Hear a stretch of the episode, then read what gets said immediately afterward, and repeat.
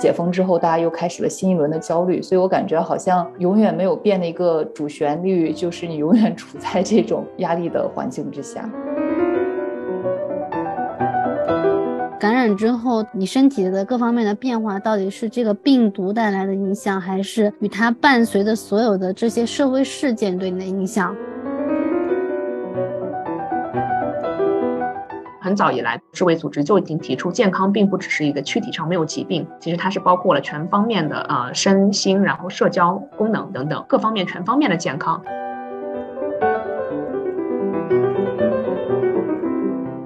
这个停学就是完全是扩大了这个教育不公平的现象。希望今年这个是最后一个难熬的冬天，希望大家都平安度过。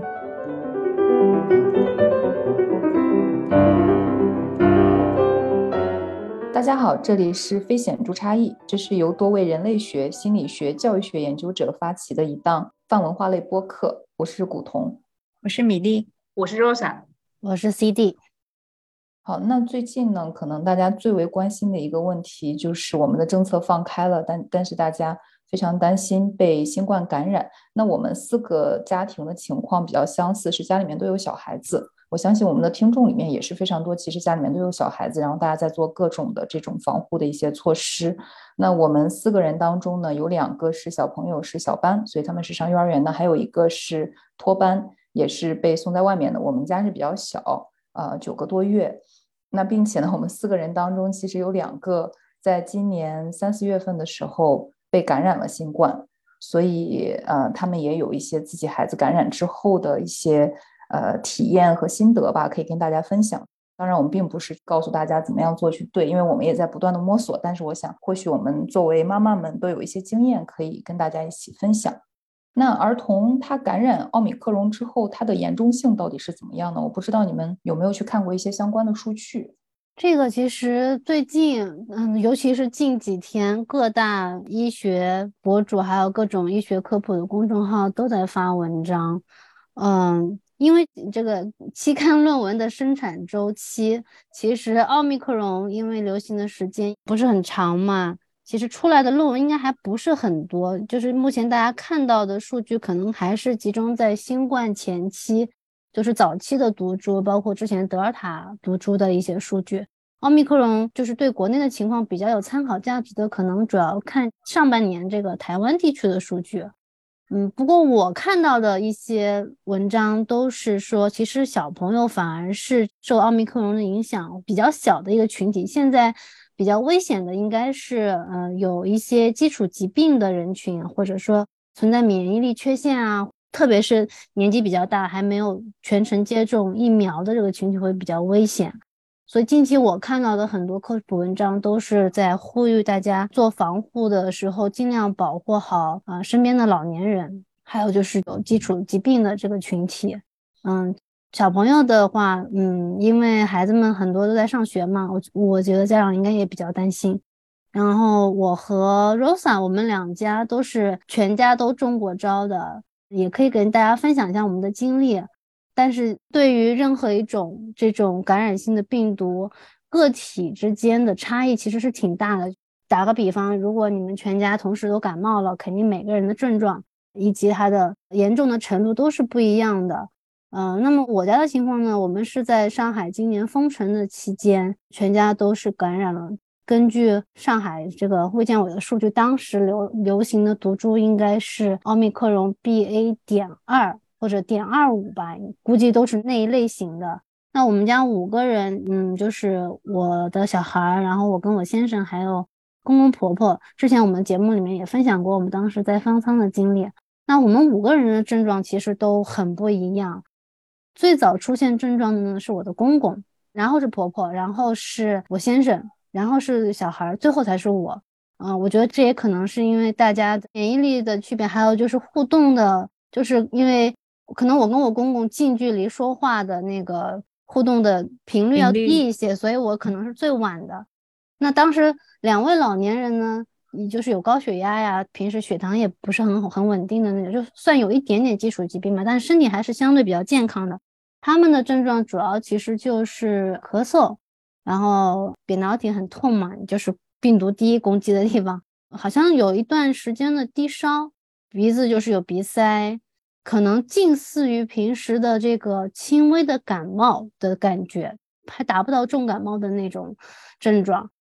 我先生差不多也是这样，就是但是病程比他们稍微短一点。然后到了小朋友嘛，小朋友当时是还没有到三岁，两岁半，他是没有接种过疫苗的，一针都没有打过。那我们家其他成人全都是全程接种了三针的。啊，小孩呢，第一反应就是马上开始发高烧，最高的时候可能烧到有超过四十一度，这个在他的病史里面是前所未有的，就是他从来没有烧过烧到这么高，明显可以看出来他跟平时那种感冒呀、发烧的那种精神状态还是不太一样的，但是还是会愿意，比如说玩玩 iPad、讲故事啊，动画片他还是会，呃，有兴趣看，好吃的零食来了，他也是要尝一下的。所以我当时也没有非常的担心，就觉得他的精神状态还算就没有到很差的程度。因为我们家里平时也有备药的习惯，所以当时一开始给他吃的是儿童的那个对乙酰氨基酚，然后发现对乙酰氨基酚好像这个烧是不太能降得下来，因为一般家里有孩子，可家长也知道，孩子烧到三十九度以上的时候就可能会比较难受了，会出现一些他比较难受的那种表现。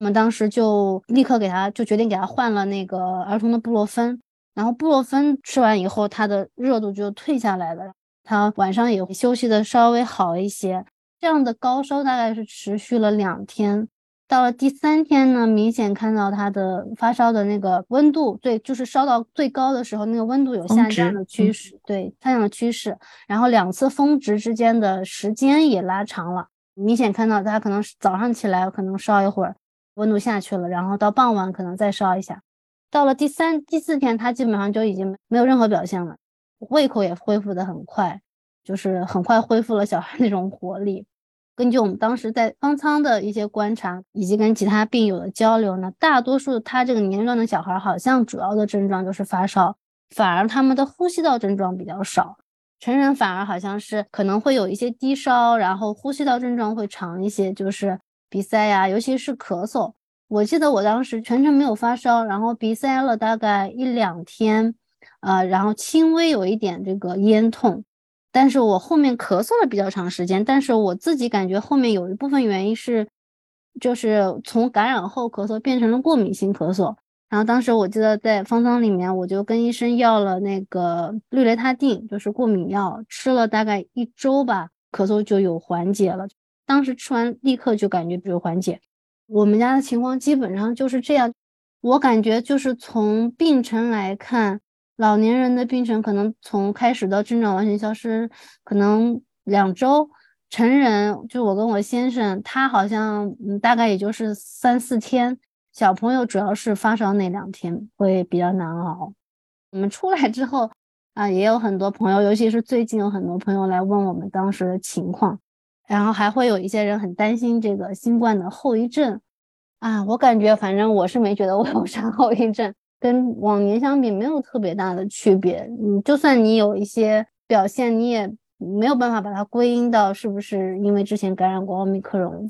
然后小孩也是，嗯，就是很正常。但是我觉得可能因为孩子封的时间太久，我反而是比较担心他的这个 其他方面的发展。像嗯，因为上海封城的时候。加上在方舱的那段经历，嗯，一共可能待了有三将近三个月的时间，他完全没有正常的户外活动，也没有正常的跟同伴的这种交往。到我们暑假到昆明去住了两个月的时间，导致他在到昆明之后接触到小区里面的小朋友，就感觉 就是一种外星人的状态，他完全不知道要怎么跟其他的同伴的孩子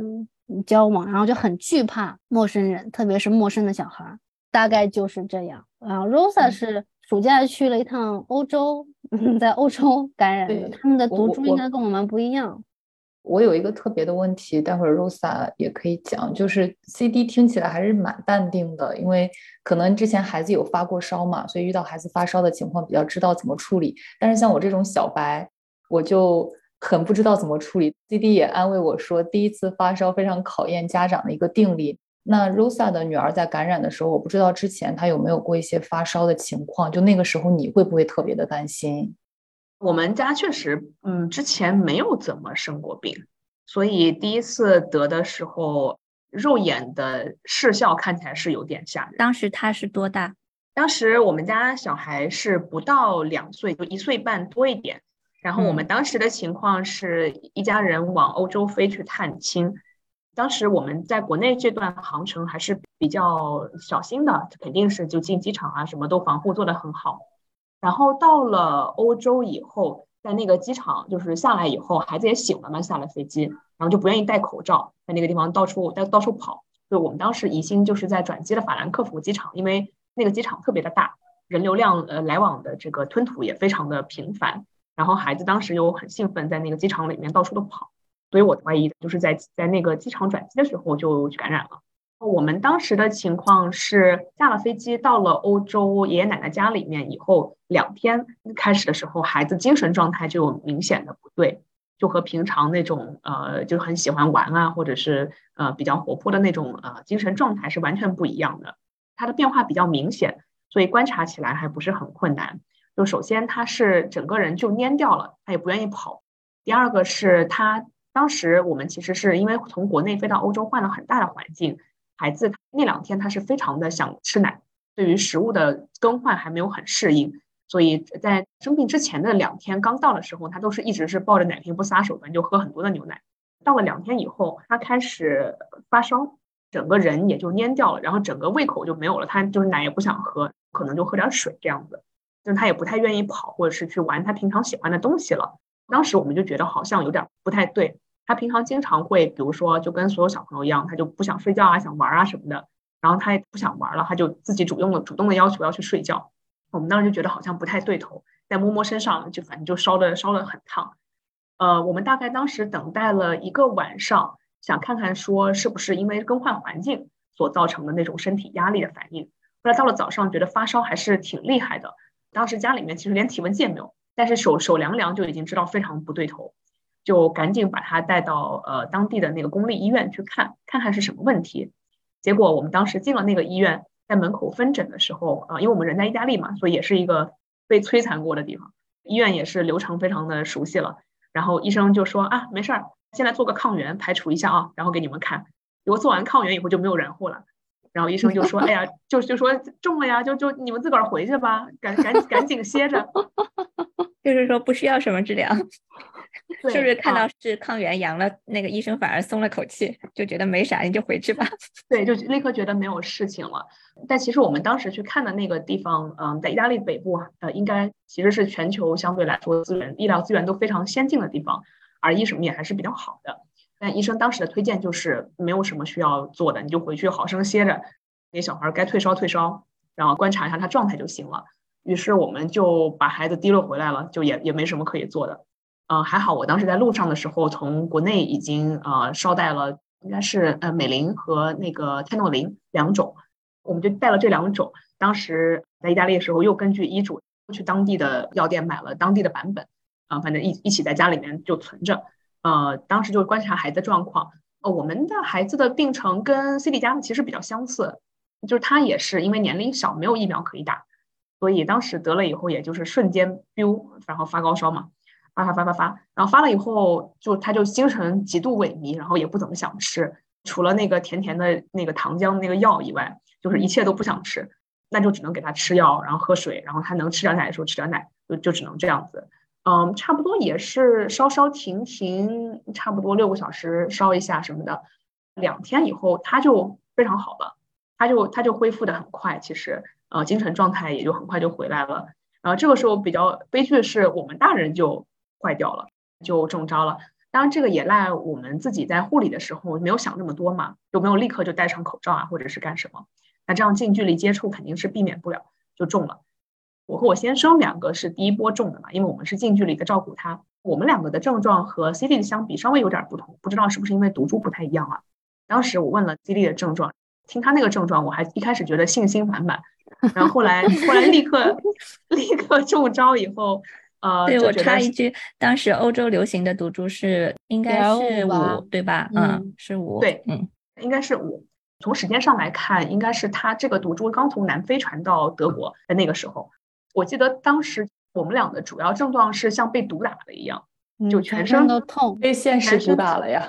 就是被现实毒打了。呃，其实虽然当时也很难判断是因为旅途的劳累，加上照顾小孩的劳累，还是因为这个具体的症状，但总之体感就是被毒打了。然后我们俩就像废人一样躺在床上，啊，啥事儿干不了。这个时候其实，呃，比较大的一个挑战是孩子已经开始恢复了，这当然是非常好的一件事。但他就孩子恢复了以后，就想让你陪他玩儿，想吃东西或者想出去干嘛，我们俩就只能如同残废一样躺在床上，并不能干什么。当时还有一个比较令人紧张的状况是，我们回当时回到爷爷奶奶家里面，家里有好几位老年人都是有基础疾病的，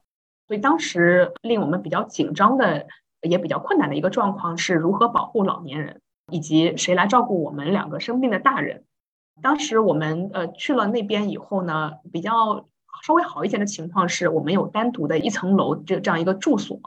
呃，当时是那种呃农村乡下的房子有好几层嘛，然后我们住在呃楼上的一层里面，可以在物理上和老年人保持隔绝，这样子去呃对他们有一定的保护。当时那边家里还有点小生意，也要考虑到这个顾客的往来，不可能把家里人中招以后那个店也开不成了。这个是比较令人担心的。当时家里还有一个，就是我先生的弟弟，就是我的小叔，家里还有个新生儿，所以这也是比较让人担心的几个因素吧。就是还是想要把它控制在我们自己的范围内，不要殃及一家人。所以当时呃比较困难的就是一个是要考虑到这个，然后一个是我们两个大人其实无人照顾，就是没有人来给我们做饭。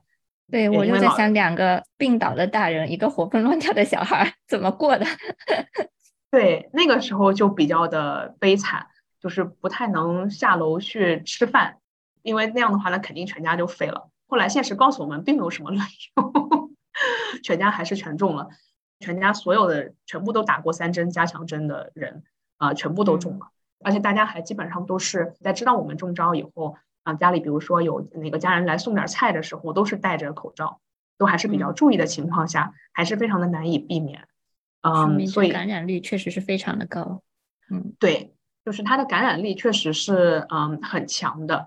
啊，并且在我们家里面跟 CD 家不太相同的，可能是因为毒株不同呃带来的一点是我们好像病程相对来说长一点。我自己有个两个星期的时间是比较明显的感觉在生病啊，那么当时是有呼吸道的症状，然后一开始像被被毒打了几天，后来被毒打的感觉好了一些以后转为呼吸道症状。呼吸道症状以后，呃，再叠加味嗅觉丧失。我一开始先出现了这个症状，呃，当时的表现是我老公在那里说：“哎，孩子拉便便了，就是要不要赶快给他换一下？”然后我当时就对这个味道毫无知觉，所以这个时候我就知道说：“哦，这个是味嗅觉丧失了。”一开始还觉得嗯，还蛮新奇的，就体验到一种感官被移走了这种感觉。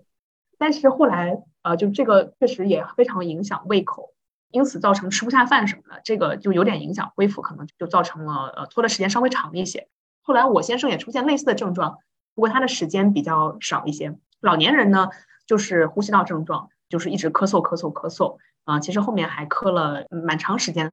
我的婆母有几天也是人卧在床上，状态不是很好。后来全家的老人还都是咳嗽咳了一段时间，虽然没有什么特别危及生命的症状，但是看了还是让人比较担心的。我还想问一下，可能听友们也会比较关心重复感染的问题。像你就是公公婆婆家以及他们的亲戚，他们之前有没有感染过？是不是之前感染过，然后你们这次的这个毒株又是新的，所以他们又再次感染了？还是说他们之前都没有感染过，是第一次感染新冠病毒？就我所知，这是他们第一次感染，因为他们所住的是农村地区，是地广人稀的。平常，除非是到镇上去采购东西，或者是家里面开的菜店有顾客来买菜，其实他的社交活动并不是非常的多。呃，而且因为家里面有老年人，所以他们对于这个防护还是比较上心的。包括当时二零年的时候，疫情呃一爆发，我们也是就想着说要怎么给他们弄点什么口罩，一直在提醒他们一定要做防护，一定要洗手，要戴口罩。所以在我的印象里面，这是他们第一次感染。不过，我想可能新冠的一个难以判断的地方是，或许之前有无症状的感染，但是大家并不知道。嗯，所以这个这个情况下，重复感染如何去计算，我觉得可能是一个比较困难的，呃，对于研究人员来说也比较困难的一个一个判断。嗯，对我倒是有一个朋友在美国，我知道他是有重复感染，他大概第二次感染是在去年的圣诞节左右，并且连带着把自己的好朋友也给传染了。他也是一个非常强壮的中年男性，当时加强针也有打，但是我不知道为什么，他可能是两个不同的毒株吧。因为去年十二月份是奥密克戎刚出来的时候，所以如果那次是第二次感染的话，那么他第一次感染应该是前面的毒株。嗯嗯，所以就是如果毒株体系很不一样的话，可能会有这个二次感染的这种可能性。我之前看到的一些重复感染的这个数据，包括它的间隔时长也差的非常大。有的人是比较倒霉的，是因为毒株不同，所以在短短可能二十几天之内就中招两次。还有的看到一个数据大概是六个月，又有另外看到的数据可能是十个月，所以从这些数据上来看，感觉来说就比较类似于流感了。那就是今年得了流感，明年还是有可能会中的，就是为什么流流感也是要每年去重新打疫苗的原因之一。我想可能是不是在这个意义上，新冠目前发展的走向可能会跟流感有点相似，就会变成一个不断每年需要重新去打疫苗的一个情况。至于所谓的长新冠或者后遗症，我的反应跟 CD 是比较相似的，就是肯定是有各种各样的症。这个 每个天选打工人上班的时候不头疼不心梗，特别是到年末了，然后事情都堆到一起的时候，每天唉都处在一种亚健康的状态。但是有这样的身体体验，包括我我现在又感冒了，虽然是核酸是阴性。至于是否能够判断这是新冠这个病毒在医学意义上带来的后遗症，其实非常难判断。嗯，因为新冠它的特点就是隐匿性特别强，所以真的不太知道是不是它带来的一个后遗症，还是只是呃季节性的高发的疾病啦，还是说之前因为各种各样的原因，直接的或者间接的有一些嗯压力或者一些其他的原因所导致的现在反映出来的健康的问题。听到很多人说，啊，得新冠之后就特别容易头疼啊，特别容易疲劳啊。但是我觉得这些可能就是你平时，比如说有压力的时候，或者心情紧张啊、啊焦虑啊，或者什么时候，可能也会出现这种症状，没有办法全然的就归因到这个。前两天看到网上有个妈妈说，她的儿子得了新冠之后烧了两天好了，但是留下了一个严重的后遗症，就是不想写作业，一写作业就头疼，以及拿着 iPad 不肯撒手，是不是？对，这这些应该都是既往史吧？我觉得不能够 归类为新症状，感觉都是既往史。我觉得现在很多对于新冠后遗症的讨论，应该都是大家一个 wishful thinking，一种美好的意愿。就是只要把这个事情归为新冠，就觉得它会过去，它是个暂时的，而不是发现自己的生活本身就是如此的哎难以评论。可能在前疫情时代，大家感冒，大家都觉得哎这是一个小问题，很很正常嘛，也不会说因为你感冒，你的生活各方面遭受很大的影响。那新冠其实它带来的一个变化，就是它对你的生活各个方面的冲击都非常的大。比如说像你们几个。不仅是说孩子得了这个新冠，你们自己得了新冠，并且还面临着，比如说你们从欧洲回来之后，阿姨走掉了。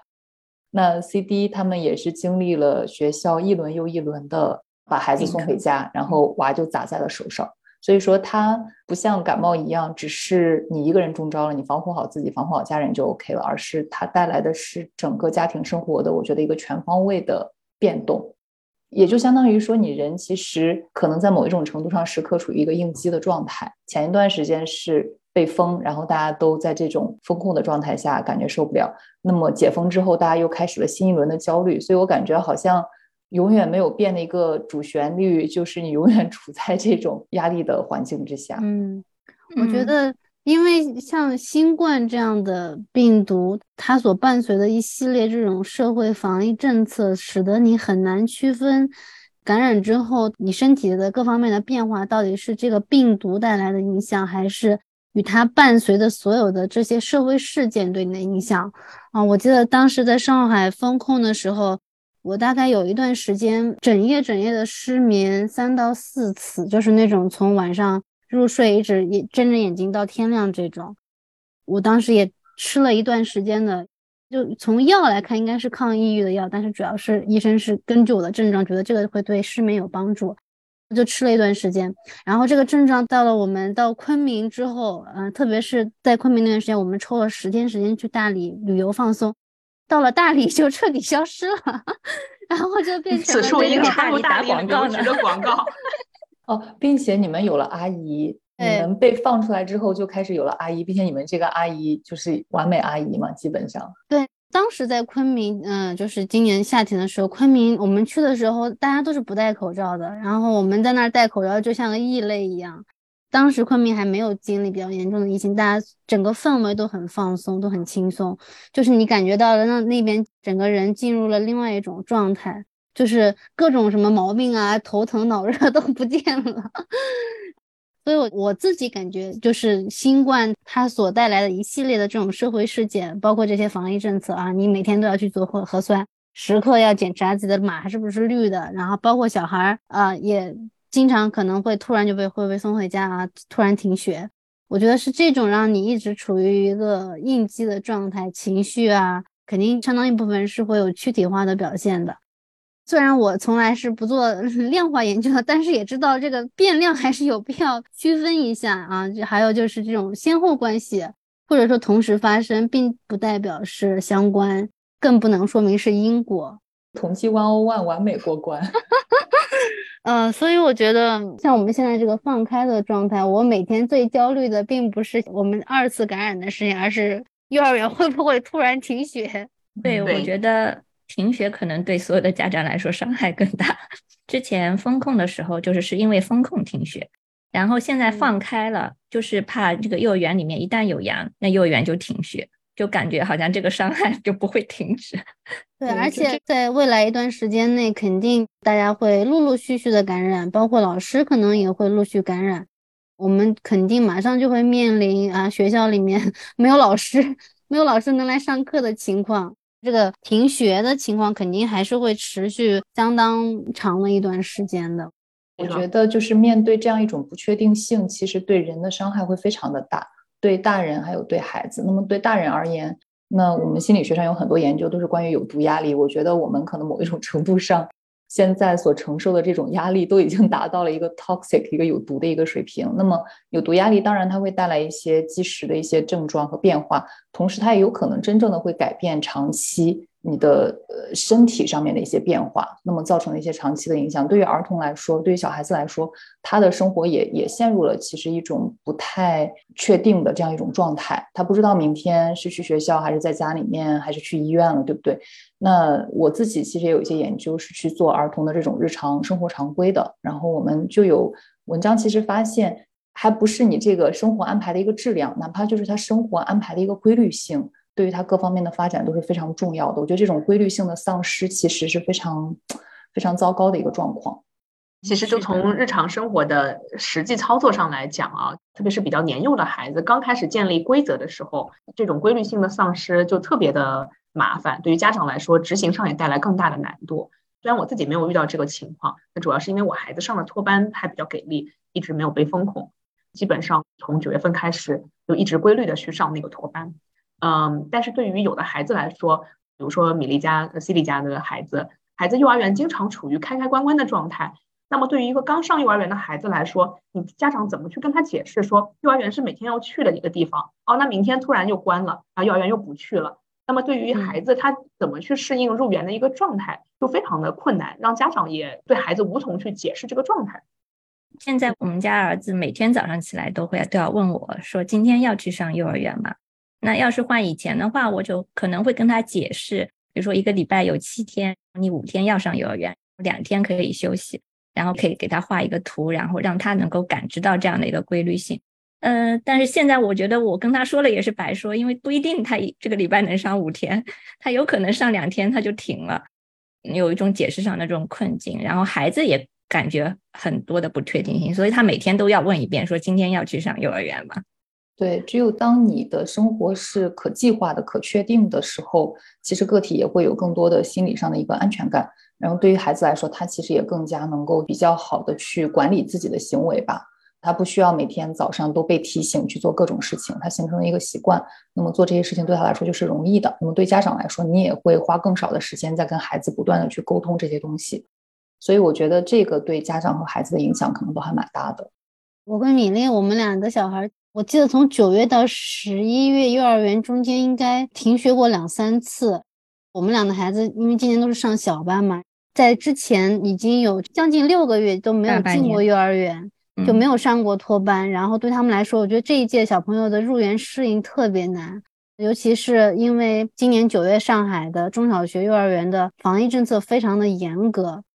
即便是这种新入园的孩子，家长也只能送到门口，孩子要自己走到教室里面去，而且每天都要在幼儿园做核酸，然后中间还会经历不可预见的会突然停学。我记得我我们两家的孩子应该包括我们整个班级的小朋友都是那种，呃，这一个礼拜好不容易适应了，能进去上幼儿园了，然后突然又停学了，停了十天又不能去，然后又要开始重新适应。对孩子来说，我觉得也是很艰难的一个过程。还有包括他们在幼儿园的那些开展的那些活动，也是会被经常打断。家里有孩子的可能知道，幼儿园有很多那种主题课程，它一般都是以周或者甚至以月啊、学期为单位开展的。它其实是有一定的延续性的，但是突然停学就等于前面做的一些活动，哎，小朋友可能玩的正正开心，然后突然就就没了。我记得我们当时三月份吧，老师让我们收集植物，然后我们每家都带了一两盆那种绿植到班级里面去，因为春天嘛，等很多幼儿园都会有这种养护植物的一些活动。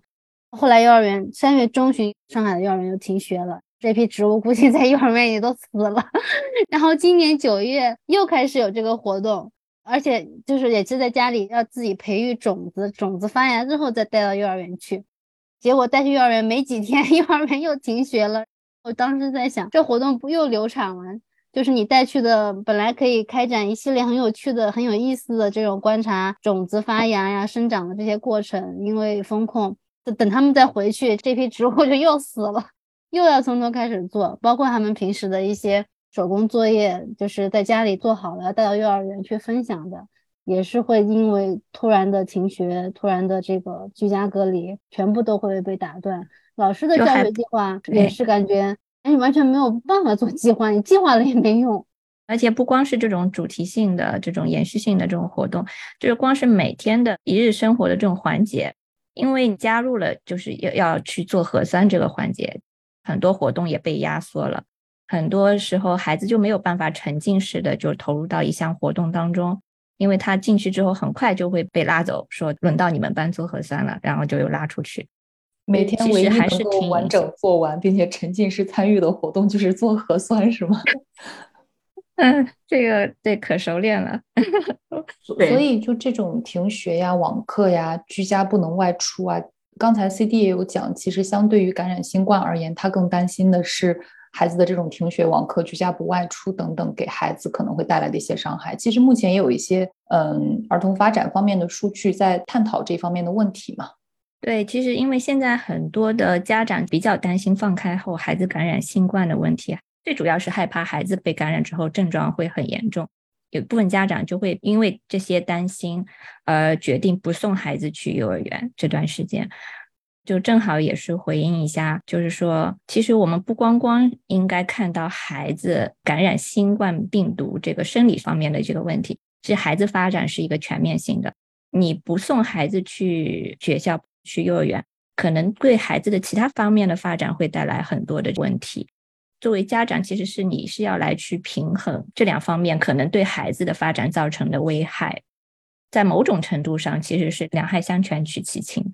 在这里，我觉得也可以提醒大家一下，嗯，包括世卫组织在很早以来就提出了一个所谓健康的观念嘛。那大家肯定目前来说最想保证的是全家每个人，包括孩子、包括家长、包括老年人都是健健康康的。但是很早以来，比如说世卫组织就已经提出，健康并不只是一个躯体上没有疾病啊，其实它是包括了全方面的呃身心，然后社交功能等等各方面全方面的健康。所以就跟刚才米粒说的一样，在考虑孩子的健康或者是包括老年人的健康的时候，这几方面一定要去综合的去考虑，不能因为过分的关注某一个方面，然后把其他方面都去牺牲掉。那么长此以往，这个其实也是不可持续的。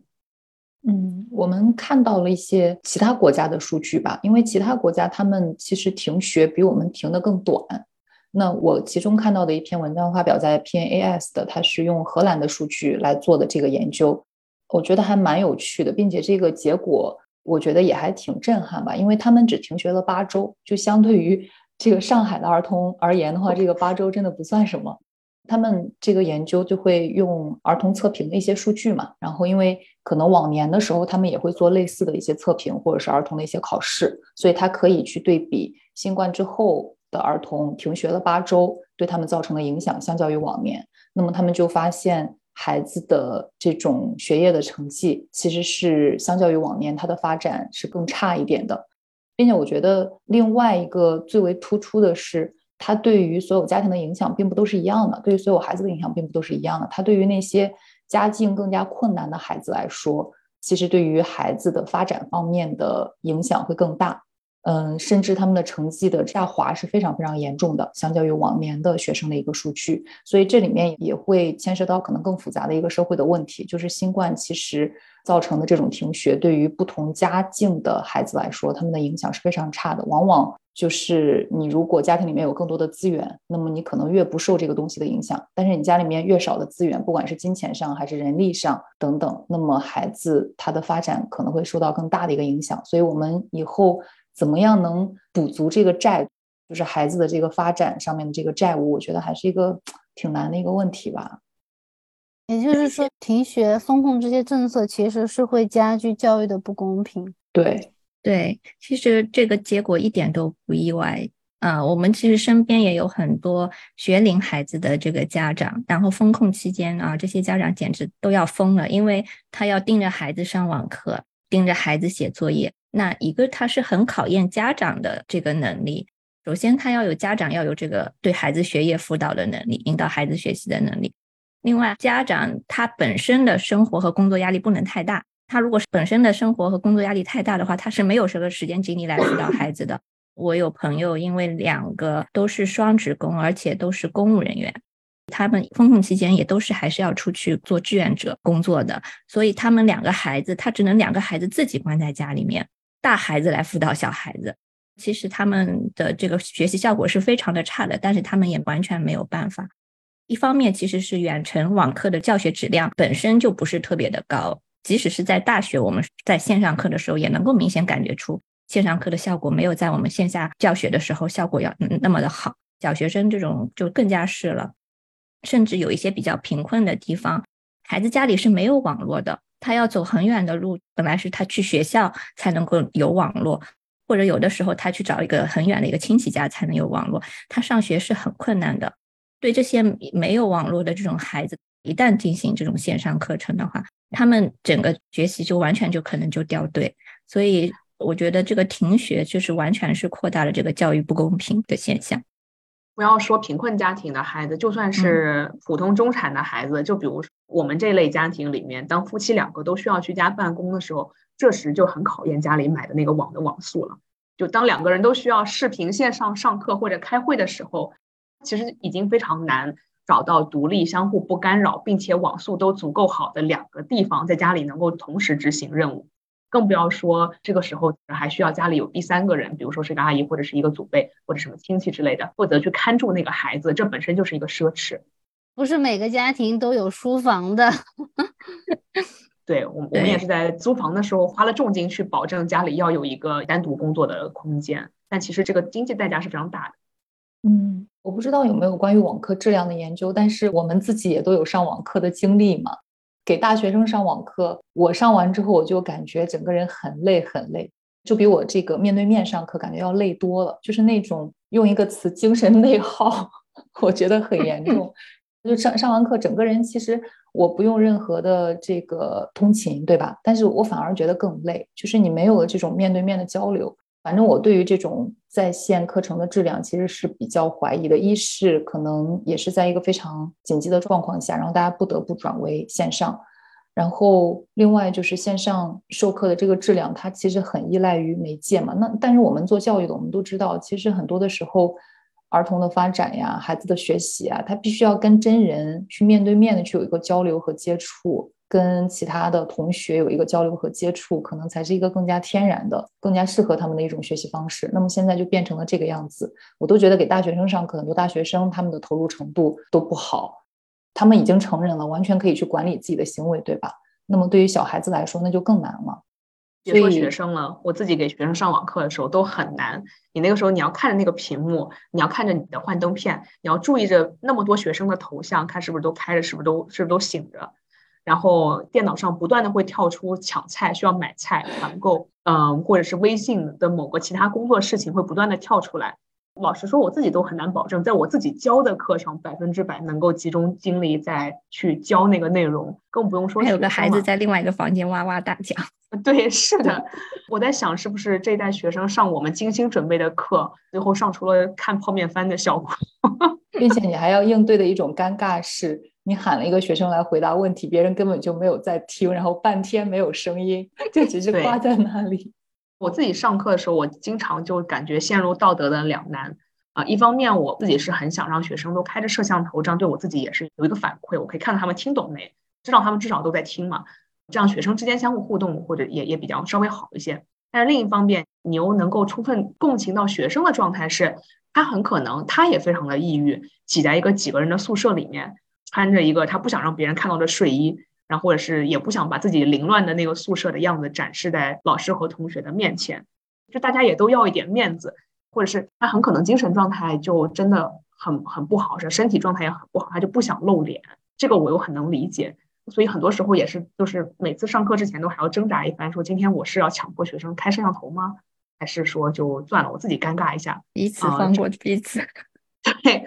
是的。这个其实对于孩子来说，就特别是一年级刚上学的孩子，我觉得基本上是不可能的任务，让他集中在一个课程上面。但如果，嗯，有的时候我知道小学的课程会设置成比较短的时间，可能十分钟、十五分钟一次下课，保证孩子注意力。孩子的课程设置时间，他的本意是非常好的，但又造成了跟需要辅导孩子或者需要照顾孩子家长他工作时间的不同频的一个状态。因为家长没有办法十五分钟开会从会议室里溜出来去看一会儿孩子去辅导他，所以不太知道这个所谓的学习债到后面要花多长时间才能够还回去，并且有的年龄小一点的孩子，包括青少年，可能也包括大学生，他们还会面临的一个困难其实是。会有一种戒断反应，对吧？原本你所有的东西都是在线的，所以你非常依赖于手机或者是电脑这样的电子媒介。那接下来你回到真人的教室里面，我是听说有的小孩子他们过度的去依赖了这种电子媒介，那么后面会出现类似于戒断反应 一样的这种反应，也是很难去适应的。除了学习方面的这种，我们叫之前文献里面都是叫 learning loss。其实孩子他的同伴交往，还有比如说他上学之后，就以前他应当有的那种校园生活的损失也很大。我觉得这一点对于中小学生，还有当下这几年的大学生来说，都特别的困难。就是上大学变成了上上夜校，基本上都困在寝室里。大学里面。那些很丰富的文化活动啊，包括校外去实习、去做兼职，这些就全都通通都没有了。就是在我看来，可能大学生活里面最精彩也最有价值的那一部分都被折损了。然后这两年也听说到很多学生，比如说像我们教育学专业的学生做硕博士论文，一般你都是要去中小学、幼儿园去收集采集数据的。那现在他们根本就进不了学校。所以他们的毕业论文都受到了影响，还有很多其他的专业。我知道之前同济大学有很多学建筑的，他们的本科可能就是需要去工地、去现场去勘测的，也是只能凭空想象去做自己的毕业设计。然后这个也会严重影响到大学生的就业。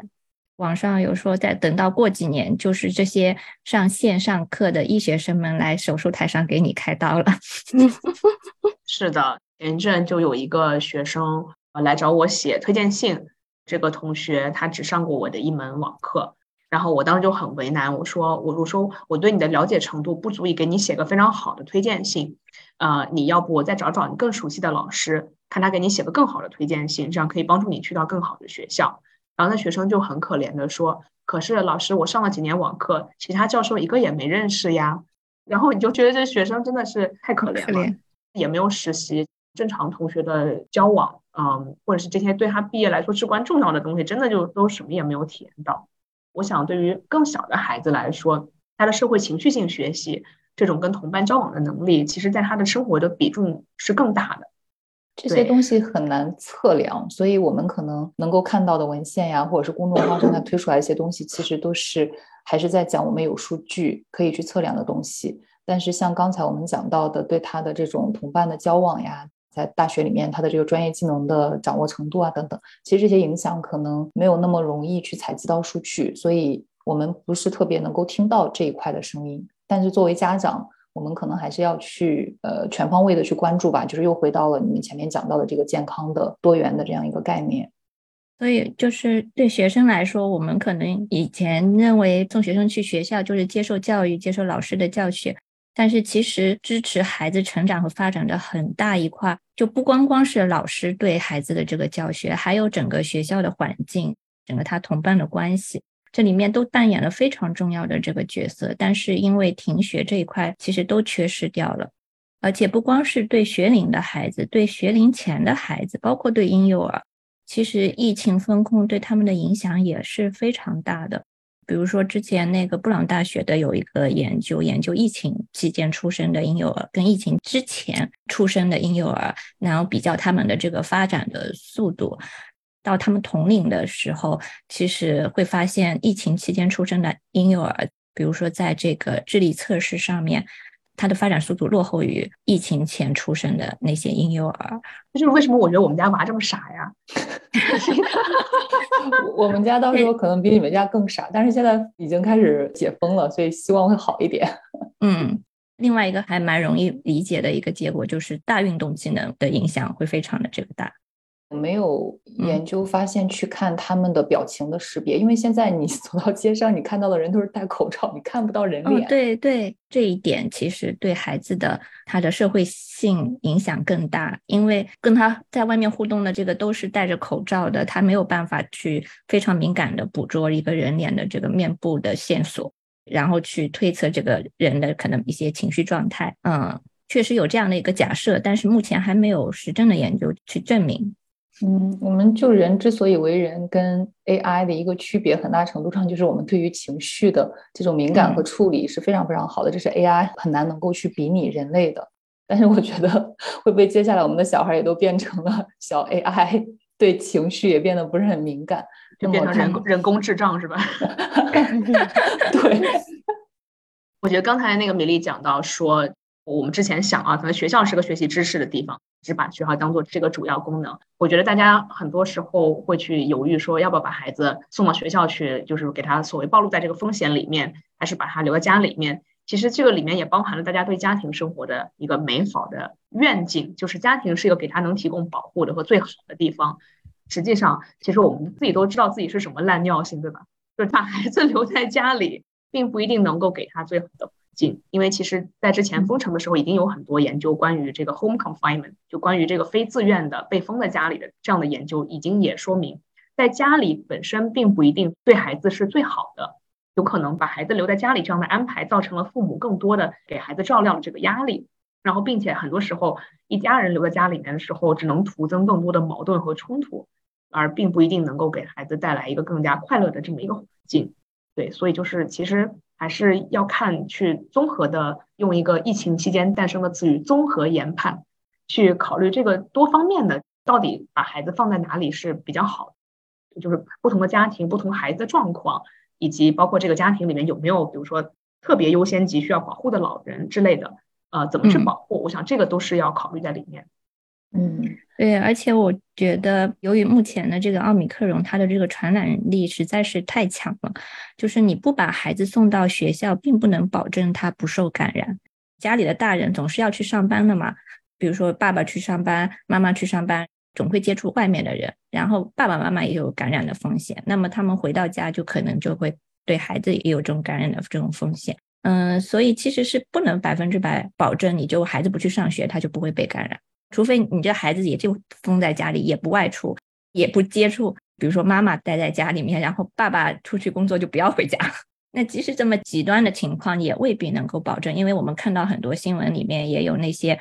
居家长期卧床的老人还是会被感染。对呀，看我们一家五口就是封城期间完全没有外出的情况下被感染的。嗯，而且其实我觉得还有一点就是。我们本来就是生活在一个有各种病毒、病原体啊、细菌的环境里。除了奥密克戎以外，对于小朋友来说，其实还有很多病毒就是常年存在，比如说像嗯腺病毒呀、呼吸道合胞病毒这些，其实也不比奥密克戎的症状轻。但是如果你因为惧怕传染病毒，那真的就是不能上幼儿园了，因为你进入幼儿园，它就是一个群体性的环境。其实孩子也是在这种不断感染病毒，他的免疫系统才会发展的更为完善，就是他是在这个过程中成长的，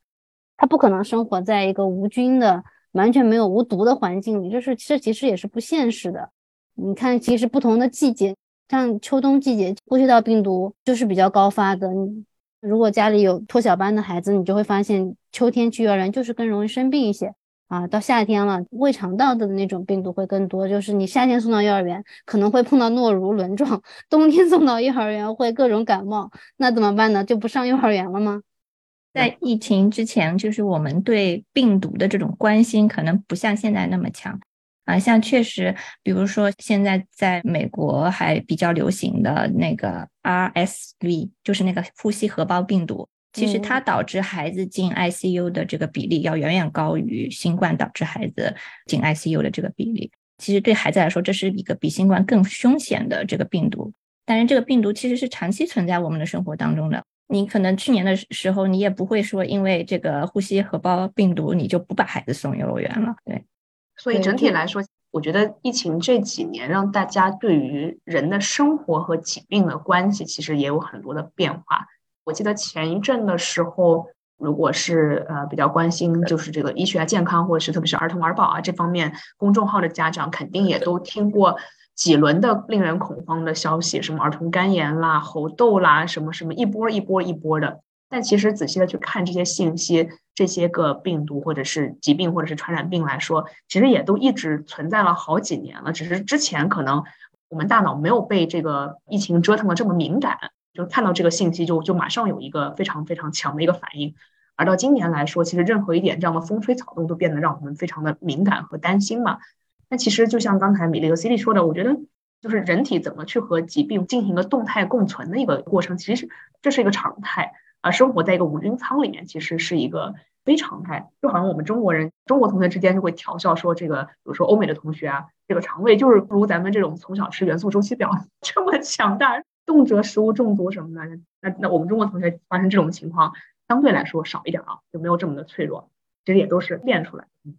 对，就是就让我联想到，我们知道北欧的天气很冷嘛，我听到的一个非常好的理念，就是北欧尽管天气非常冷，但是孩子们依然在户外活动嘛，冬天的时候，但是在我们这边可能温度低于某一个温度。孩子的这个户外活动就要取消了，所以我在我们家，我给他爷爷奶奶传递的观念就是没有坏天气，只有不合适的着装。所以我们家经常是那个呃早上六七点的时候会看到 在小区里面遛娃，他这个月龄的只有他一个，所以他在我们小区变得很有名。所以我觉得 也是一样的，可能也没有真正危险的地方，只有不合适的这种应对方式吧。所以或许我们可以。跟大家分享一下，我不知道你们有没有做哪些准备，再去应对接下来可能会导致的大规模的感染的情况下。嗯，我觉得我还算反应比较迟钝的，我可能从前天才开始意识到要去买点退烧药，检查一下家里的药箱，然后就已经发现各种地方都买不到。某宝软件上可以下单的也都是根本就你只能付钱，对方完全不发货也不理你。呃，但是因为我们平时有备药的习惯，所以家里还是有一点点退烧药吧。然后就是日常常用的这些药，我感觉我的心态还比较。但是我有去问我的亲戚朋友，然后发现确实有一些人家里其实是没有备药的习惯，就是啥都没有。然后我这两天就在尝试看能不能帮他们买到一点布洛芬呀，或者是对乙酰氨基酚。但是大家现在疯狂买的这个退烧药。其实它只是帮助你在发烧，就是身体比较难受的时候，帮你缓解一下症状。它本身是不会改变你的病程的，所以其实就是就算没买到，也不用特别的惊慌。没买到，那就只能硬扛一下呗，或者吃一点网上说的这个黄桃罐头，对吧？快乐一下也是好吃的安慰剂。我老公倒是昨天跟我讲了一个特别有趣的事情，就是除了备药之外，还有就是一定不要乱吃药，特别是如果家里面有老年人，就老年人一定不要乱吃药。对我老公他们公司是做渗透析的，他们发现最近他们的渗透析的居家的仪器开始卖得很好。为什么卖得很好呢？就是因为有一些老年人开始乱吃药，给自己的肾造成了很大的负担，所以他开始需要这些渗透析的仪器要要上来。我看到就是医学界的有些朋友，他们也说，就是医院里面因为乱吃药导致了肝脏毒性受损的这种病人开始变多了。对，虽然我们这几个主播本身都不是医生啊，就是不能给大家一些用药方面具体的一些建议，但是还是有一些大的原则，我觉得是可以说的，对吧？就不就不要去乱吃药，然后不必特别的惊慌，因为这种压力只能对你造成坏处。抗生素、激素类的药物一定不要自己乱吃。对，因为现在奥密克戎本质上它还是一个自限性的病毒性的这个疾病嘛，跟你其实护理其他病毒感染的时候的这个过程其实没有什么太大的不一样。就是他发烧了，你就给他吃点退烧药，然后如果他鼻子不通、鼻涕多，你就给他洗一下鼻子。喉咙痛的话呢，这个一岁以上的宝宝可以给他吃点蜂蜜。一岁以下的话，也嗯不建议吃蜂蜜。其他其实没有什么特别，就是观察。其实最最重要的指标不是孩子的发烧的这个峰值，它的度数，呃，而是他的精神状态。但，一般情况下，发烧如果发很高的话，孩子精神会有一些不好。但是只要如果他吃了退烧药之后，在温度下来的时候，他的精神又恢复了，又挺好的，其实没有什么太大的问题。就是比较担心的情况，可能是他。烧退下来了，但是精神状态还非常的不好，非常的萎靡。那这种可能是需要警惕的，可能是需要进一步去问诊。嗯，还有一些就是可以观察孩子的这种呼吸的情况，因为如果他就是下延到这个肺部感染的话，当然这种情况现在奥密克戎很少，但是如果有的话，他的呼吸可能就会最先发生改变，他的会呼吸频率会变快。有的时候你可能会观察到他呼吸的时候，比如说胸腔、胸壁会有凹陷啊等等。那像这种情况就可能是需要送去医院的。嗯，但是大部分一般不会出现这样的情况。嗯，只要在家观察，只要他精神状态好就 OK。这个精神状态好，其实也是需要家长对孩子有一定的了解，就是你知道他平时是什么样子啊，然后跟生病之后的状态有一个比较。知道大概，如果到了哪个界限，说明对他来说，他真的是非常难受了。就是你这个时候需要紧急就医了。像我们家的小朋友，就我没有见过他生病，就是目前为止他生病，包括感染奥密克戎那次，我都没有看到他真的精神 状态不好的样子。就尽管奥密克戎那次这个发烧发的比较高嘛，因为他不太想动，躺在床上，但是他平时喜欢看动画片。iPad 上的那些游戏，他还是想要玩的。然后他可能饭菜不太想吃，牛奶不想喝，但是想喝饮料、冷饮。然后那种平时很喜欢吃的，难得会给他吃一次的零食啊，这个棒棒糖啊，他还是要吃的。这个就看出人性的底层需求啊，这就是。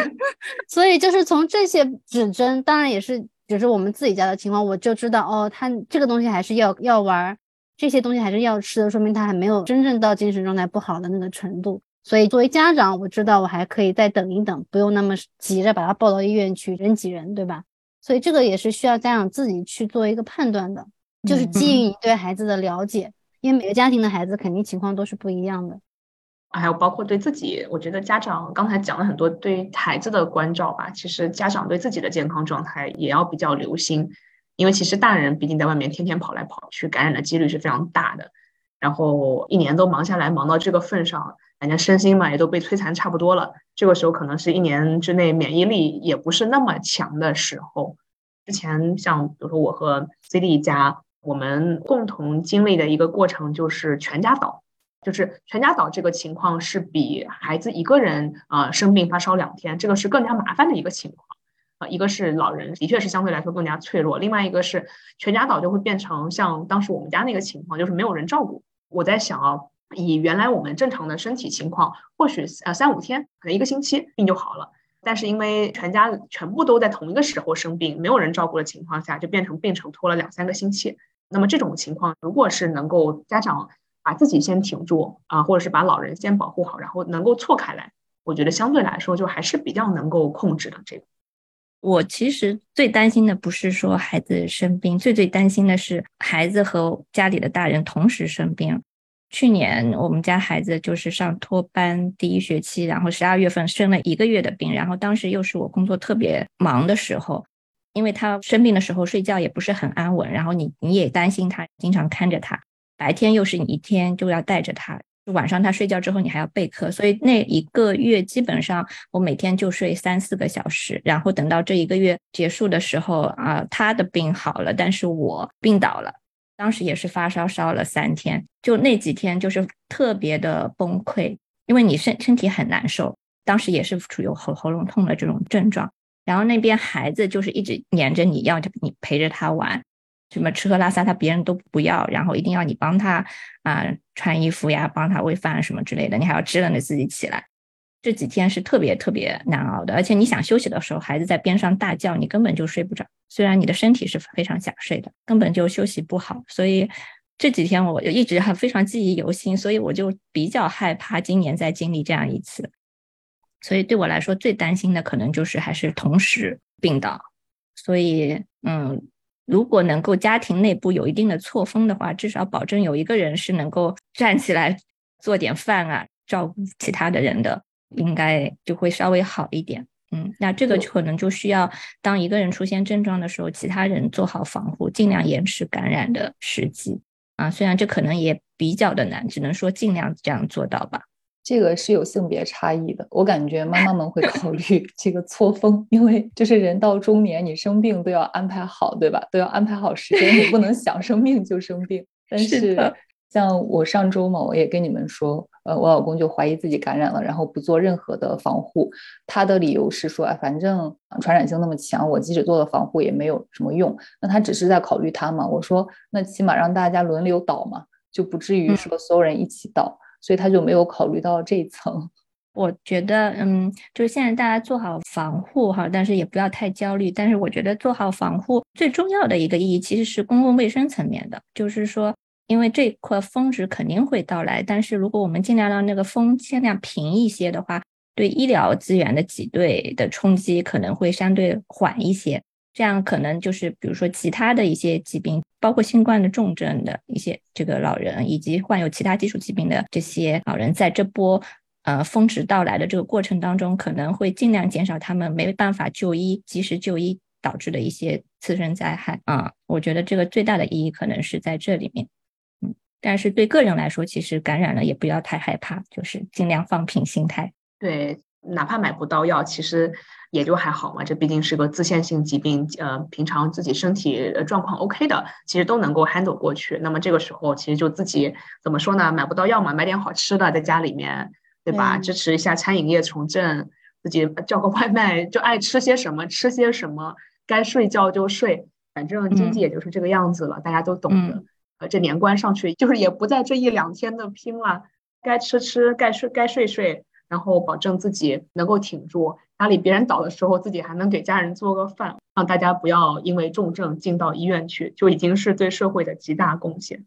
好，那我们就希望大家都能够平安，希望你不会经历比较难熬的日子，希望即使你经历的时候，我们今天跟大家分享的一些经验，还是多多少少能够对你有所帮助。希望今年这个是最后一个难熬的冬天，希望大家都平安度过。对，明年开春我们就可以讲一些欢乐的话题了。